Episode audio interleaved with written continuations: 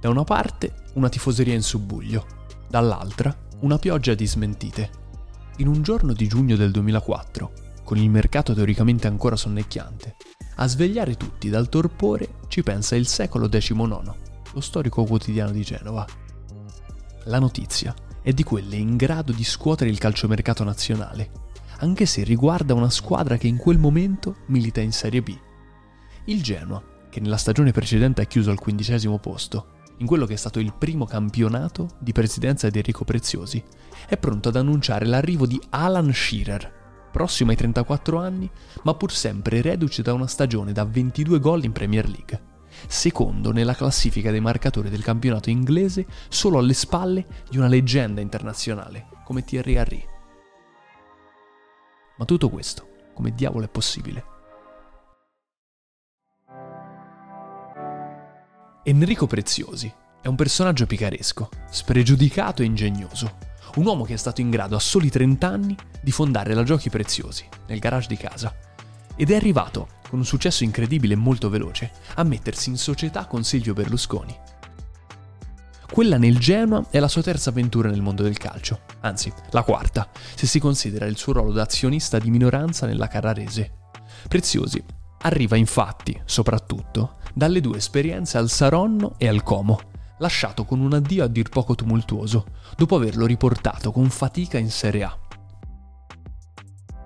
Per mettere finalmente le mani sul Grifone, sul Genoa, che nel frattempo è appena retrocesso in Serie C1 e, nel giro di qualche mese, è tornato in B grazie allo scossone provocato dal caso Catania. Ora, immaginatevelo stanco, dopo una giornata di lavoro e di telefonate relative al mercato del Genoa. Preziosi è a casa. L'unica cosa di cui sente davvero la necessità è un po' di relax. Ma intorno alle 10 di sera riceve una chiamata dalla sua detta stampa. Mi disse che il secolo XIX stava chiedendo conferma di un presunto accordo che avevamo trovato con Alan Shearer. Le dissi di riferire al giornale che era tutto vero. Contratto triennale, avrebbe giocato con il Genoa. Era sembrato uno scherzo divertente. Mai avrei pensato che lo mettessero in prima pagina.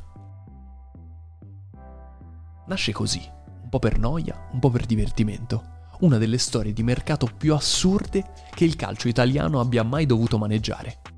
I giornalisti del secolo XIX, forti di una conferma che più diretta non si può, lasciano che la storia faccia il suo corso.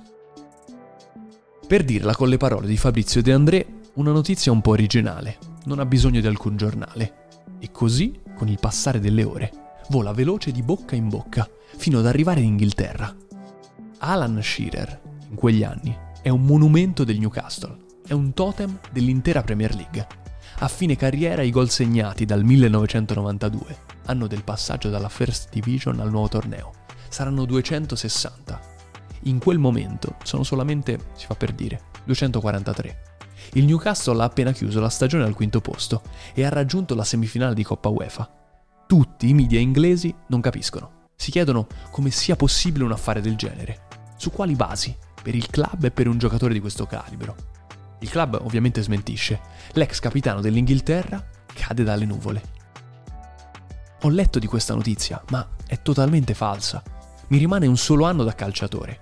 Il mio unico obiettivo è riuscire finalmente a vincere qualcosa con il Newcastle, che per me ha i migliori tifosi del mondo. Considererei di lasciare solamente se Bobby Robson mi dicesse che non sarò un titolare nella prossima stagione.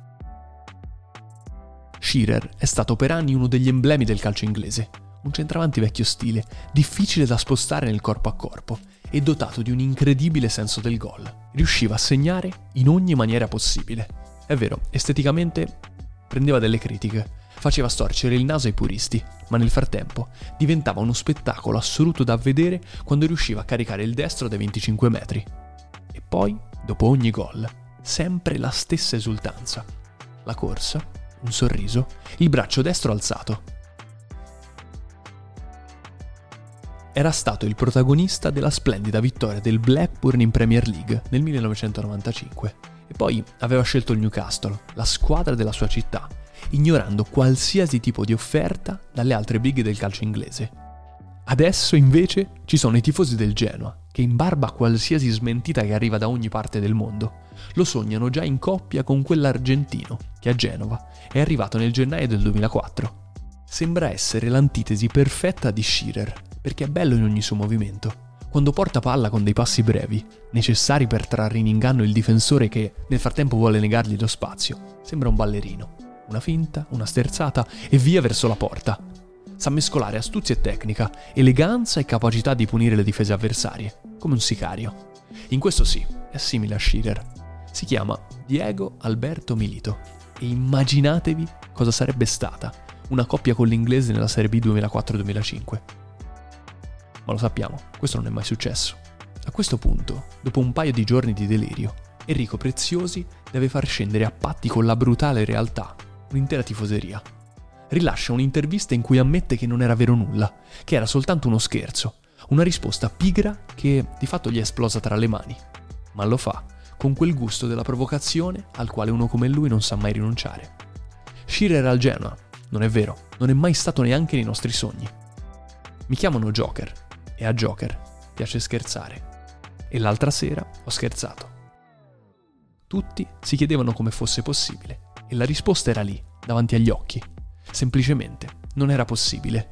Il Genoa di Serse Cosmi vincerà il campionato di Serie B 2004-2005. Diego Milito segnerà 21 gol.